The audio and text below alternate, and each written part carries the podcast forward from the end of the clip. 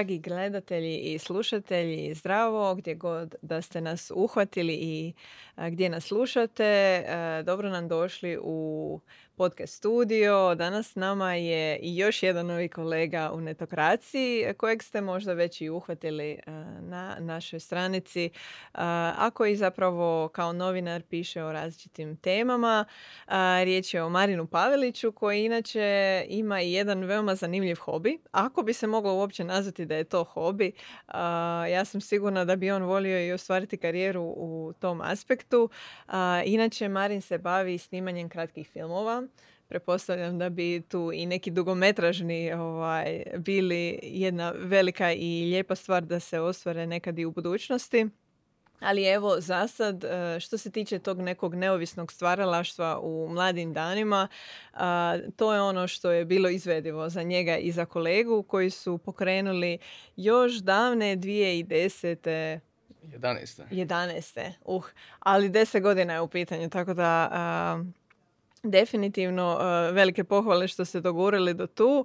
Uh, nama je bilo zanimljivo zapravo s Marinom prokomentirati što je potrebno danas mladim filmašima koji nisu na neki način vezani uz tu usku zajednicu oko akademije i oko nekog miljeja ili uh, profesionalnog stvaranja filmova.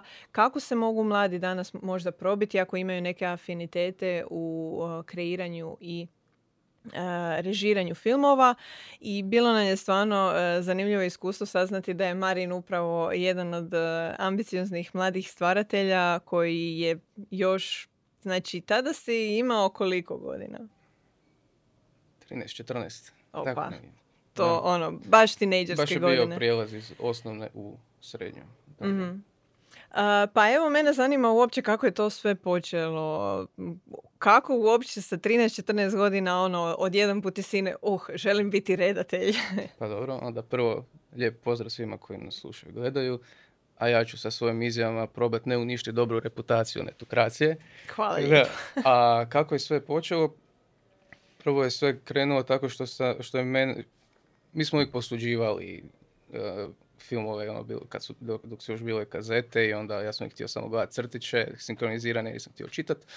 I onda iš, idu kredici i mene sad zanima, pa dobro, to je isto dio filma, šta, što se tu događa, ko, šta to znači uopće. Da, i onda sam počeo tako malo istraživati, aha, on radi ovo na ovom mediju umjetnosti.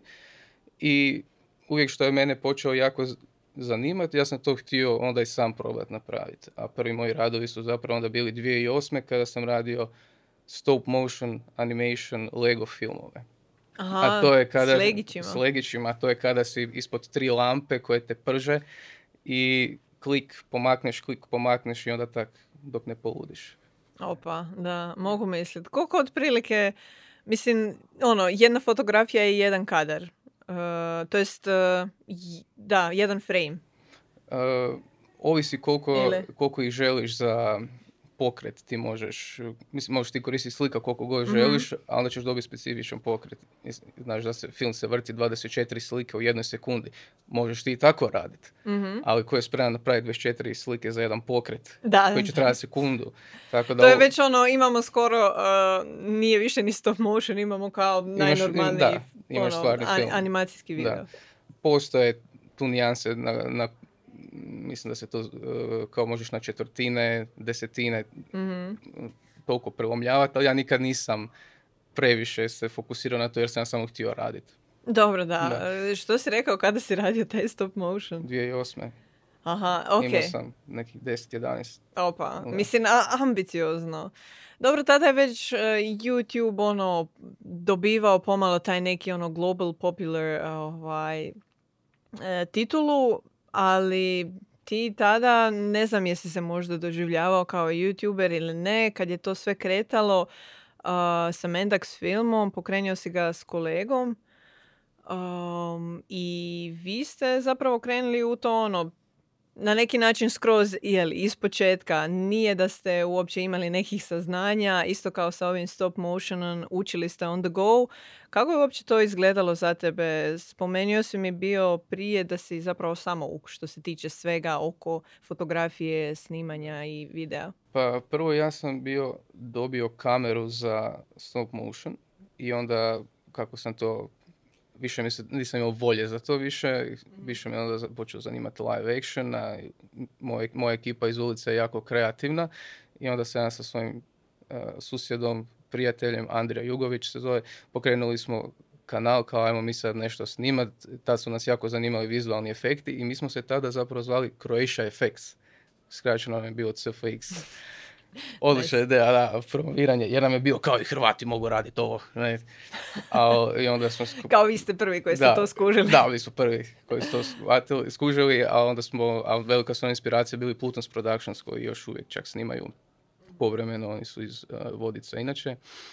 A to je počelo tako da, evo, Andrej ja smo se našli, imamo kameru, šta ćemo snimat, želimo neki efekt probati. Najjednostavniji koji, efekt koji svi uvijek rade na početku je muzzle flash, znači pucan pištolja. mm I onda smo tako po šumi trčali s pištoljima, da. I to je bio, doslovno se zvao First Movie, koji je danas pod private, jer bolje, bolje ne. ja. Bolje ne. bolje da se ne vidi. To je samo ono ko želi pogledati. Da.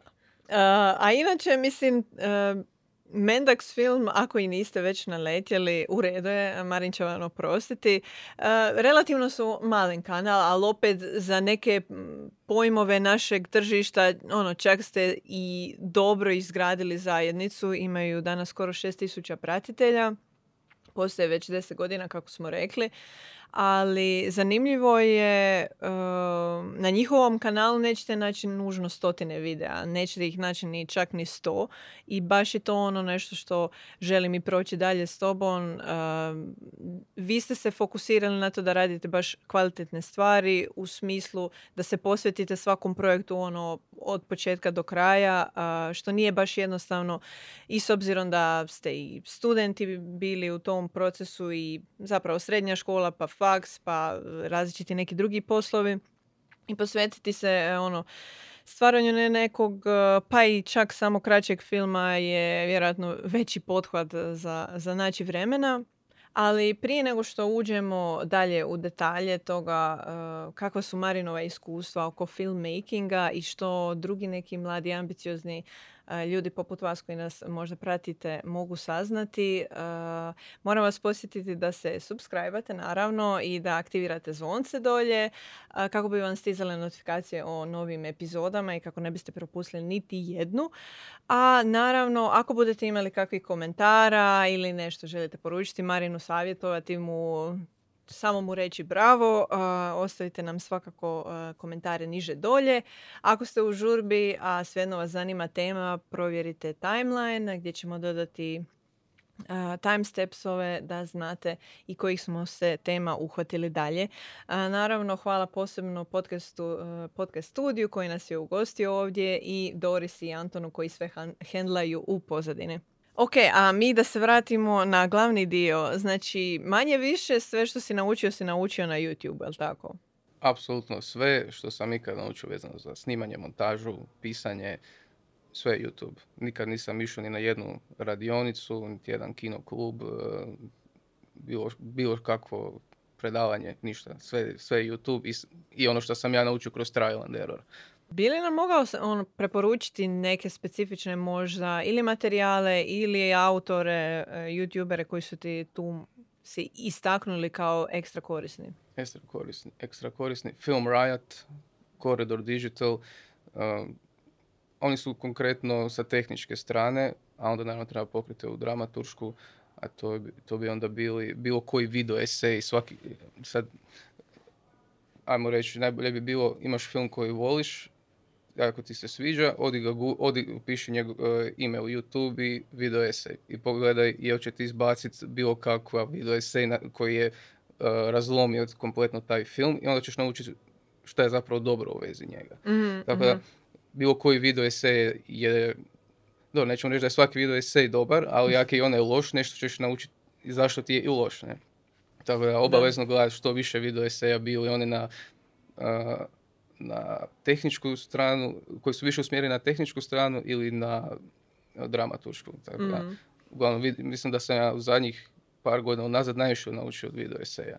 Jer eh, tehniku opet ti brzo pohvataš, a i na ovoj razini nije da ti sad imaš ne znam šta da moraš godinama učiti kako koristiti nekakvu kameru. Ti više onda vježbaš oko poslije.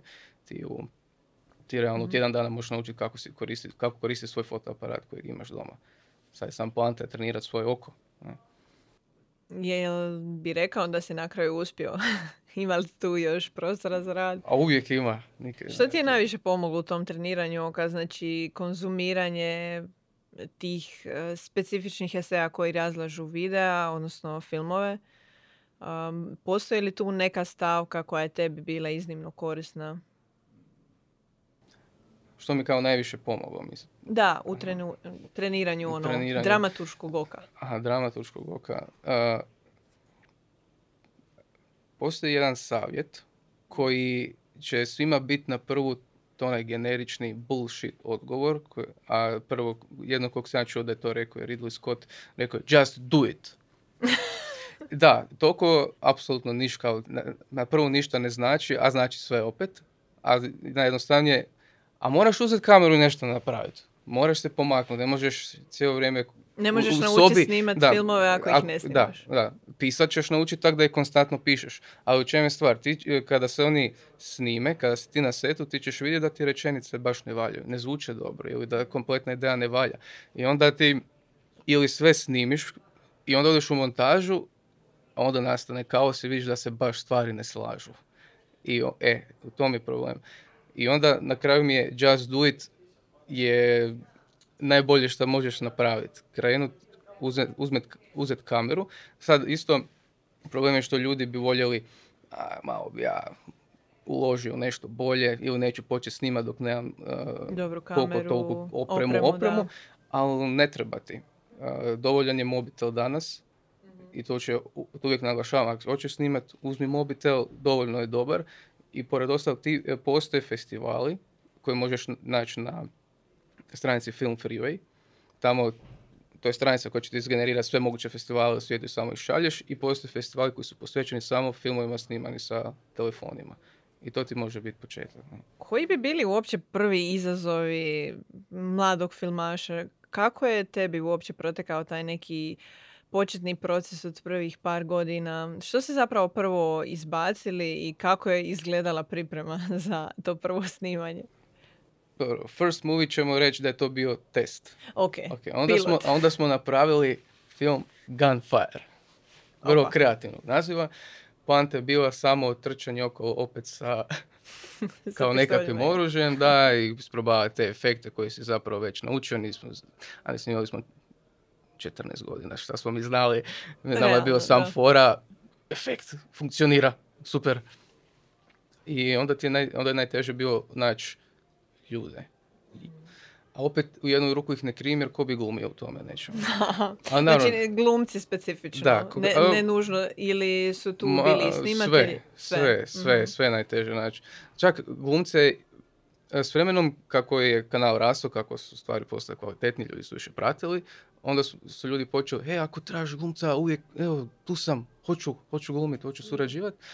A najče, najteže onda bude naći e, neko ko će ti tehniku odrađivati, što je um, umjetnost sama po sebi. Naj, evo, ja bi jako volio da nađem nekoga ko bi bio voljan raditi zvuk na filmu. Ali naravno, tu je najveći problem... Doris. Da, do, evo, u čem je stvar? Ja ne mogu platiti nikog, jer mi nemamo budžet, niko nas ne financira, to je sve... Iz ljubavi iz- volonterski. iz- Da, iz ljubavi volonterski šta bude. To baš stvarno moraš voljeti. I onda je uvijek bilo pristup, a, neću nikom davati zadatak kojeg ja sam ne bi napravio. Jer moraš poš- opet poštuješ drugoga, što ti je dao svoje vrijeme, što je volja neko po blatu se valjat zbog tebe i takve stvari. Ali da, sad sam se već odmaknuo od teme koje smo prvo počeli s ovim pitanjem. Ok, znači Gunfire, Gunfire, da, to, to isto više nije... kreativnog naziva. Da, snimali smo Gunfire 2, ali to više nije public. Ha, ne, ni to, znači samo s vremenom pomalo uh, So- skrivate da, ove s ove prve. starije, samo smo, ne, ne, o, a, Ok. bolje ne. Dobro, ali jedan uh, je specifično definitivno uh, ostao na platformi za kojega sam spomenuo jednu veoma uh, ovaj, fora priču. A to je film s Meteorom, toliko znam o tome. Da. Molim te, ovaj, prisjeti nas i Znači- publiku prosvijetli sa zanimljivom pričom o tome uh, kako se tvoj video, odnosno kratki film o Meteoru, odjedan put oživio i dobio veliku ovaj, publiku. Znači, sjajni video Meteor, Meteorite Hits Croatia. I e, to smo bili snimali 2013. Htjeli smo isprobavati nešto sa green screenom i 3D elementima i onda a, tad je to izašlo, čak je 24 sata tada bio to podijelio. Opa, I mislim da je to bilo neki 15 do 20 tisuća pregleda je tada imalo. fino. Pri samom izlasku. To je godina... 2013. Aha. bilo. I onda prije nekih, a valjda dvije godine je bilo, bila je vijest kako je u Hrvatskoj pao meteor ili je preletio iznad Hrvatske meteor, svi su naravno išli googlat, valjda YouTube Croatia meteor i prvo što je izbacilo je taj video naš. I to je dobilo, ne znam, neki valjda 5 do 7 tisuća pregleda još više i nove komentare koji bi bili ovo je fake. I onda bi se ljudi svađali. Ili, ili, bi, ili bi se natjecali ko je više sarkastičan u tome. Ne, ovo, je- ovo je stvarno. Ali evo, dobro ste pogodili, mislim, to, to je neka kao evergreen tema, nikad Da. ne znaš, može bilo kad se Ma da, mi dogodi. smo tada razmišljali već unaprijed, to ćemo, to će Da, jednog da, dana da. će past u meteoru Hrvatsku. Ne, pa- nekad mora se dogoditi, ljudi će googlat, Da, da, da. naći će nas, skupit će se komentari ljudi. Uh, mislim, ima ih dosta komentatora uh, ispod toga. Ima nekih pre- 250 komentara je ostalo. Mislim, ima tu i Jesu- naših je li ih odgovora. puno skužilo da je fake? Je, ja se nadam barem. Uh, inače, svakako pogledajte, linkat ćemo još uh, sve. 30 sekundi to svako može odvojiti. Da, da. E, toliko vremena na, imate, sigurna sam. E, a kad smo kod e, komentara i tako nekih e, specifičnih situacija gdje odjednom bukne video ili ne, ta viralnost je uvijek ono specifična na platformama, po- pogotovo koje se tiču kreatora i sadržaja. Nikad ne znaš zapravo što će kliknuti. Svi traže taj recept za viralnost, a opet teško je ga naći uopće a, otkriti što može kliknuti u određenom trenutku isto kao što ste vi m, 2013. snimili ste, ono, palo vam je na pamet, idemo snimiti Meteor. Eto, 5-6 godina nakon je tek dobio neku svoju primjetnost u tome svemu.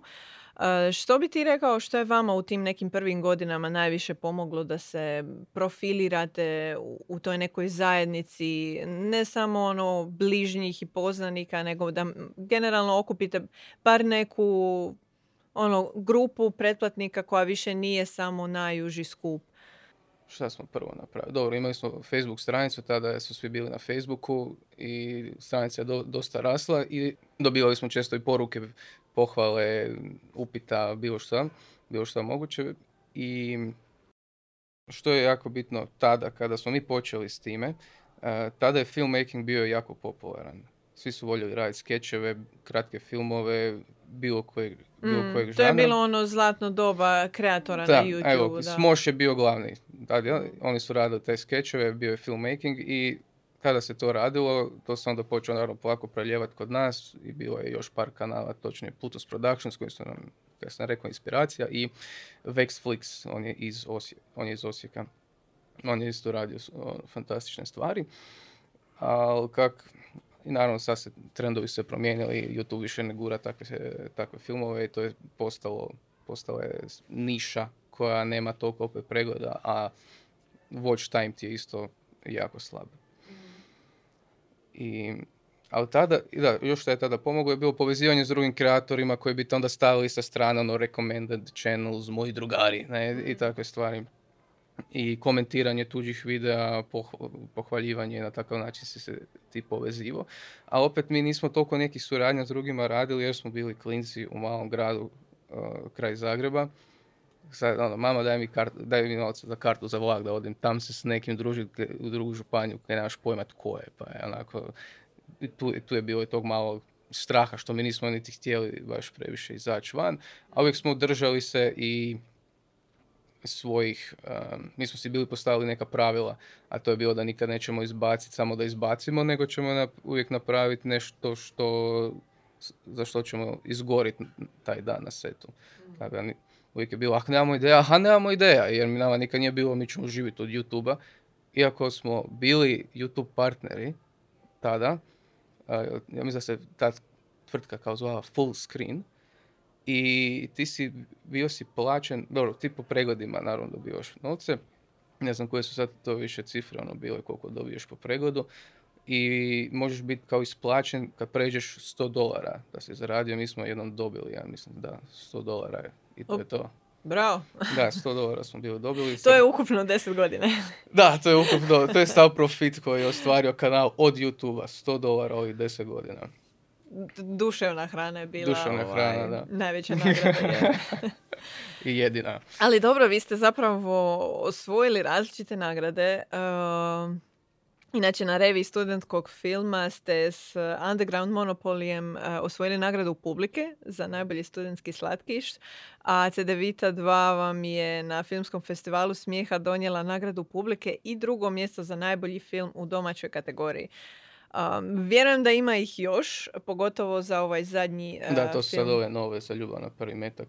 Da, pa ajde nas uvedi malo, možda i najbolje da se uh, osvrnemo na ljubav na prvi metak kao jedan od uh, zadnjih uradaka Marina i ekipe.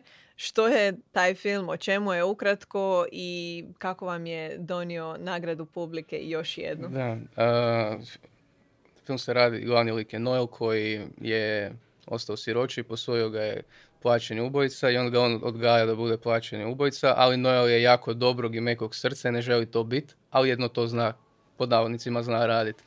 I njemu je glavni cilj zapravo želi se zaljubiti, znači nekoga ko, kog će on voljeti, ko će voljeti njega.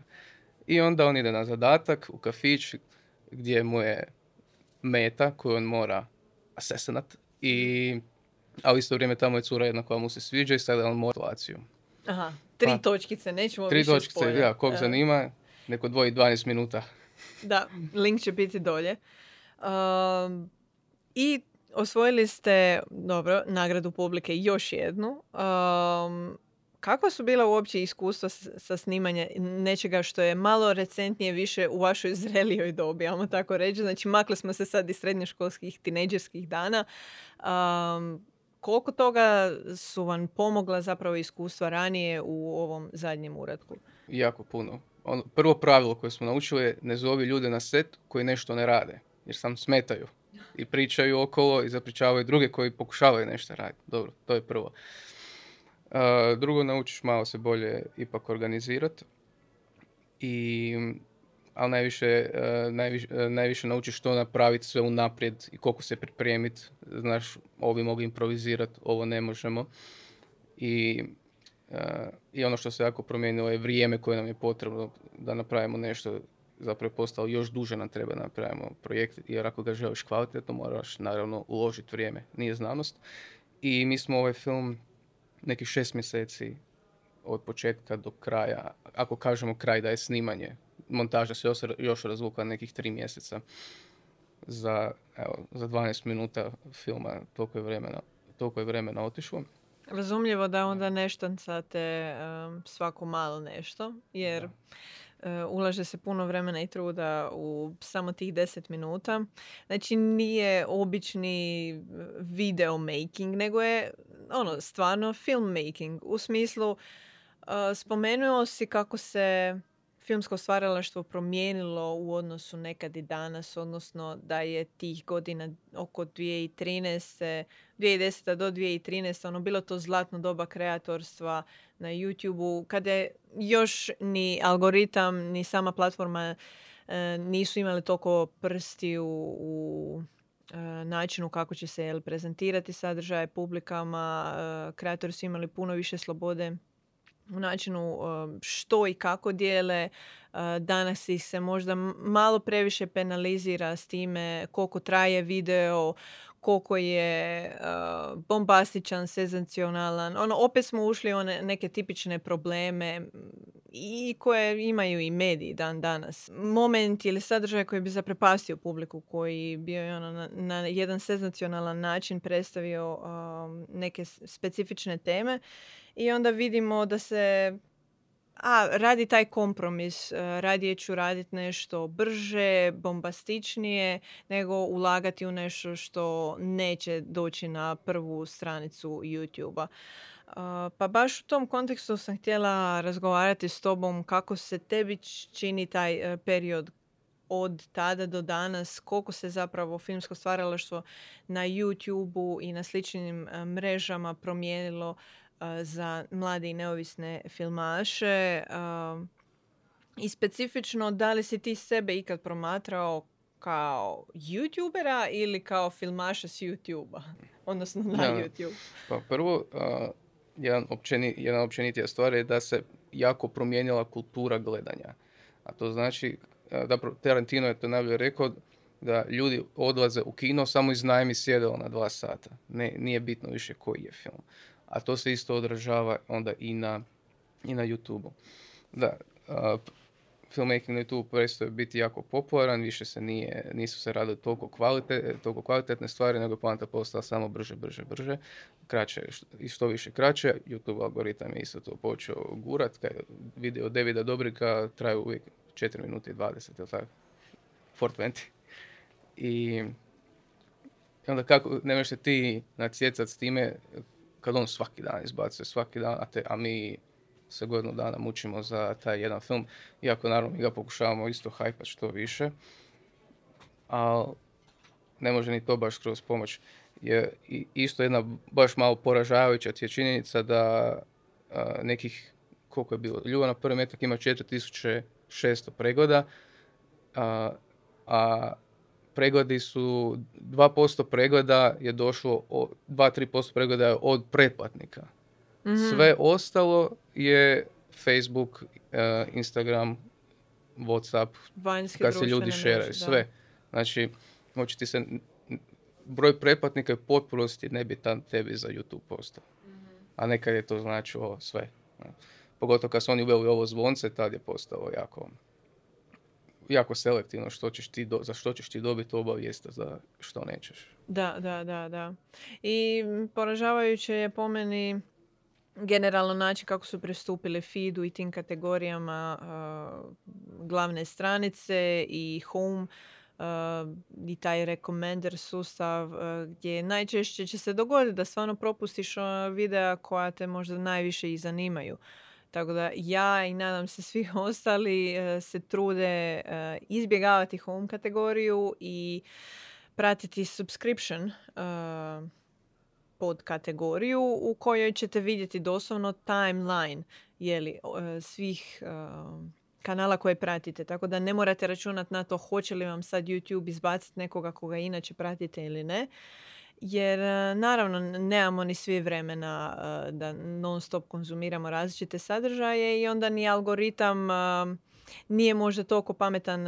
Najčešće će ići ono najjednostavnijim rješenjem, davat će vam ono što ste najčešće gledali. A ne mora to uopće nužno biti sadržaj koji vi stvarno želite i dalje konzumirati, želite otkrivati nešto novo.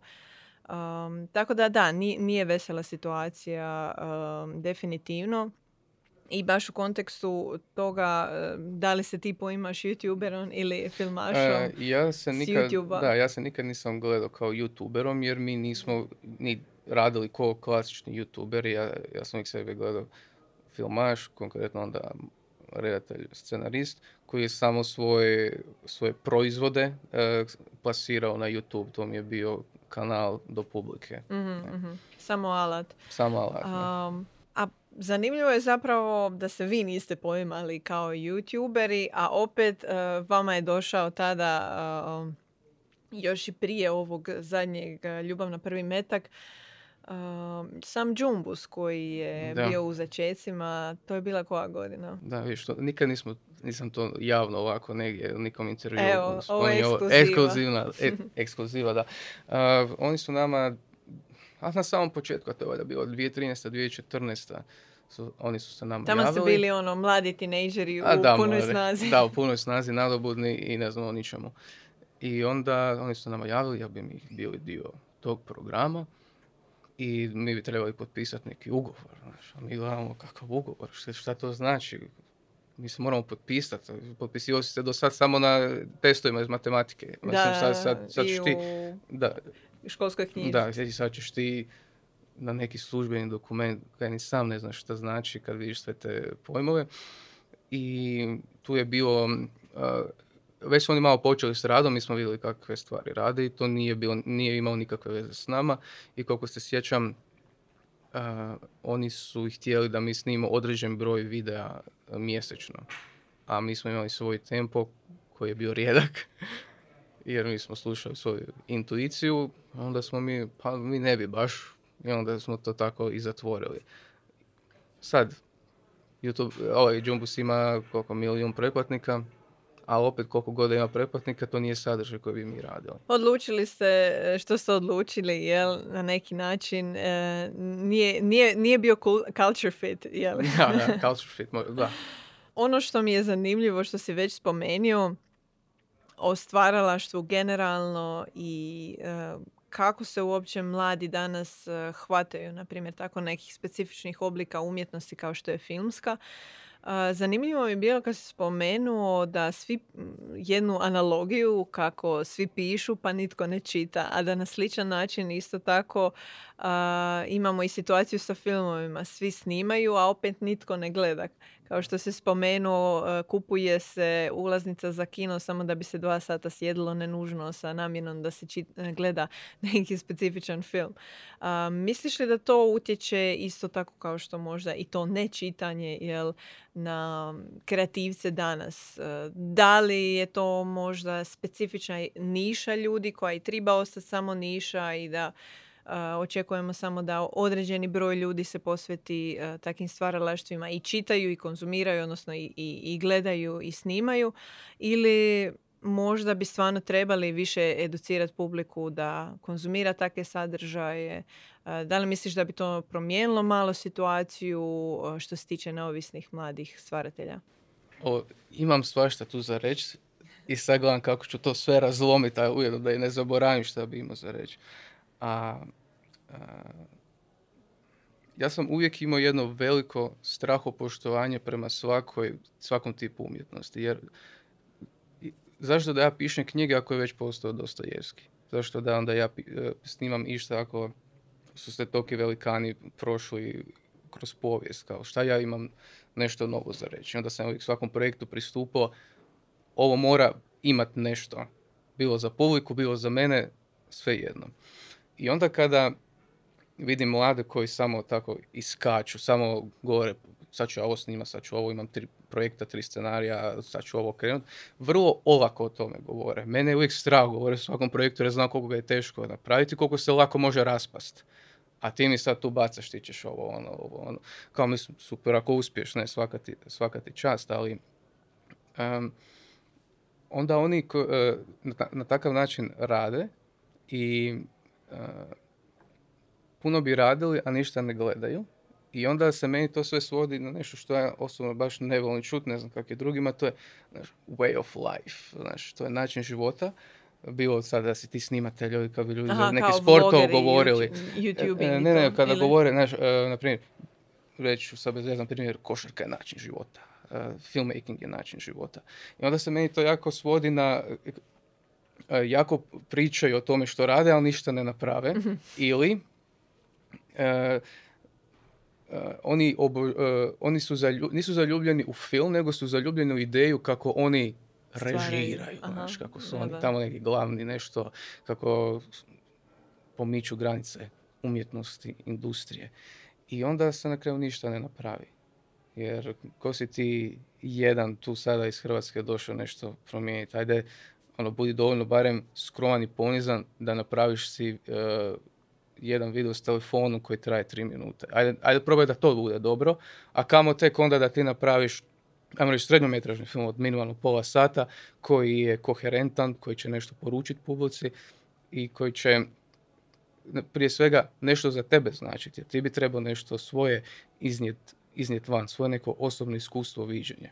Mhm. Misliš li da je na tu olakotnost prihvaćanja, jel, da se kreće u neki projekt, um, da je razlog tome i ovo što smo ranije spomenuli, uh, ta pristupačnost, da bilo tko tehnički može danas biti kreator samo zato što ima mobitel u svojim rukama. E, koliko, napredak tehnologije koliko je genijalan jer je meni omogućio da ja sam tak počnem snimat, a onda je onda on je omogućio da apsolutno svi snimaju.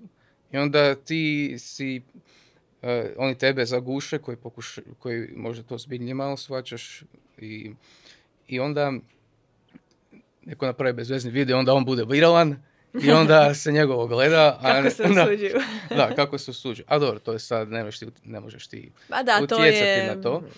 taj tip da. sadržaja koji Tako da, taj, taj napredak tehnologije sad konkretno u snimateljskom, u filmskom svijetu je on double-edged sword. Mm. Jer on, tržište je prezasićeno. Sad bi svi snimali, svi bi pisali, svi bi ovo ono. Puno se teže probiti i puno teže je i biti dobar. Uh, unatoč svemu što nam je danas dostupno.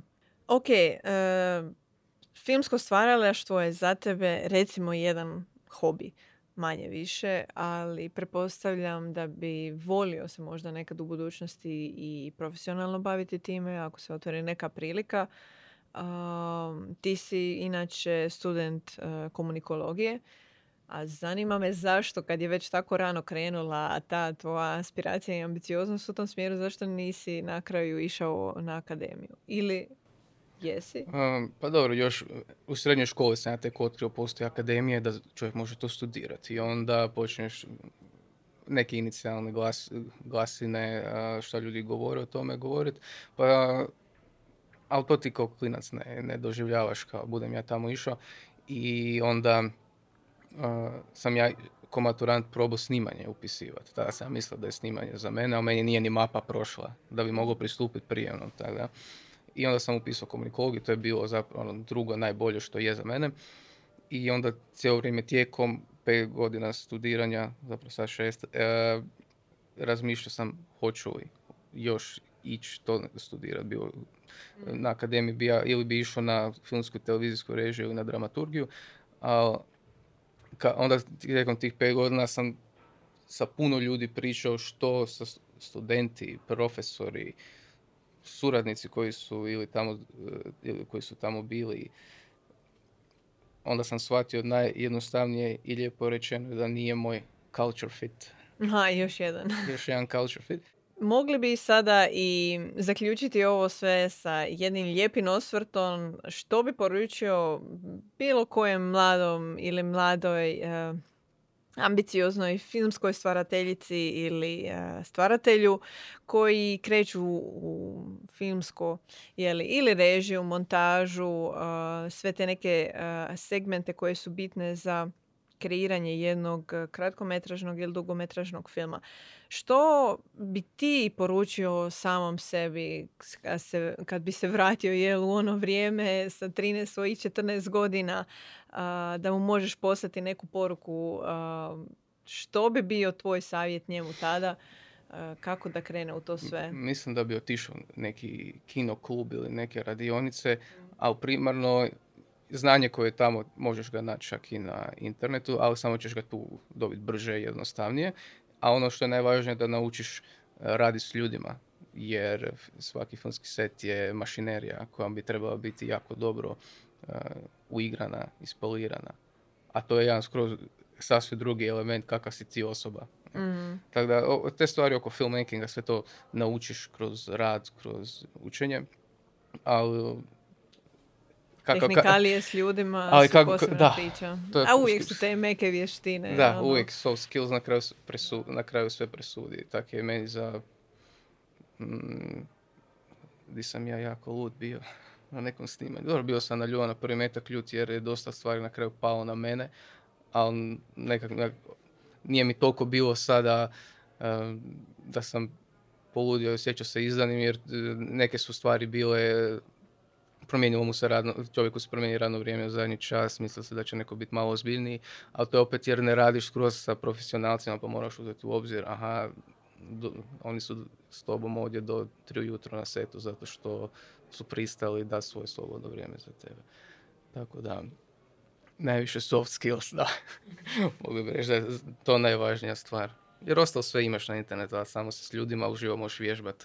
Sada si na netokraciji, ali evo, očekuješ li možda nekad u budućnosti se posvetiti pa nekoj produkciji kao što si spomenuo za različite neke projekte, događanja, reklame. Da li je to nešto što bi volio raditi ili ne? Pa znam da ću uvijek pisati, jer to je meni ovako hobi sa strane, uvijek pišem scenarije, ne, istražujem svoje nove ideje, što se meni sve u glavi vrti i nekako mislim da sam možda zapravo najviše i za to. A budemo vidjeli, ja uvijek, ja, meni, je, meni je poanta dalje ovdje ostati s vama, a, a snimanje se ovak bavi sa strane kao hobi, jer onda uvijek sam, uvijek kada bi bio plaćen za neki posao, da sad se mene plati da ja radim dugometražni film, kratkometražni film, to je skroz jedan drugi osjećaj nego kada ti radiš baš besplatno, kada znaš da radiš ga samo zato jer si dovoljno lud. mm I onda sam primijetio nekak mi kvaliteta kreativnosti pada. Sad to sam ja specifičan i mogu si priuštiti da radim ovdje i onda sa strane u slobodno vrijeme tu i tamo snimim sebi nešto za dušu, pa trenutno mi se taj lifestyle, ajmo to tako nazvati, lifestyle puno više sviđa nego da mi je to full da, time. Da, da, Uh, jednom kad bi postao pravi posao možda više ne bi bilo toliko zadovoljštine, jel? Da, da, evo upravo to. Da, da, da. Jer ja se više doživljavam, znaš, ono, ja se bavim slobodno vrijeme slikanjem, ja doma slikam kad mi je tak, kad dobim neke ideje. Ja, mm. tu, ja barem za sad na to na takav način gledam. Jedna dobra stvar, što, stvar što neko te nekad može pozvati daj mi snimi ovo ono pa malo i zaradiš još. Al, Zgodan hobi, da, definitivno. Da, koristan. A, nama je isto veoma drago što imamo tako uh, versatile uh, people around us, uh, da se tako izrazim na engleskom, zato što i IBB, kao što možda znate iz različitih epizoda, je veliki filmski fan i zaljubljenik u video eseje, tako da se ja nadam da ćete ti i on pokrenuti bar nešto u tom smjeru na netokraciji. Ja se nadam da ću u novoj godini, sad kad onaj plan budemo radili, da ja ću predložiti, hoću video eseje sa IBB-om, zaprijetit ću odlaskom. IBB jesi čuo. hvala ti puno na tvom iskustvu i što se ga podijelio s nama i sa svima kojima će koristiti. Ja se nadam čuti kako se jedan mladi filmaš može snaći u a raljama stvarnosti, ja bi tako rekla, i kako može iskoristiti benefite društvenih mreža da se profiliraju Eh, hvala vama posebno, dragi slušatelji i gledatelji, što ste nas pratili. Eh, naravno, preplatite se ako već niste, ostavite komentar eh, i posebne zahvale podcast studiju što nas je ugostio i ovaj put i do nekog drugog puta. Bog!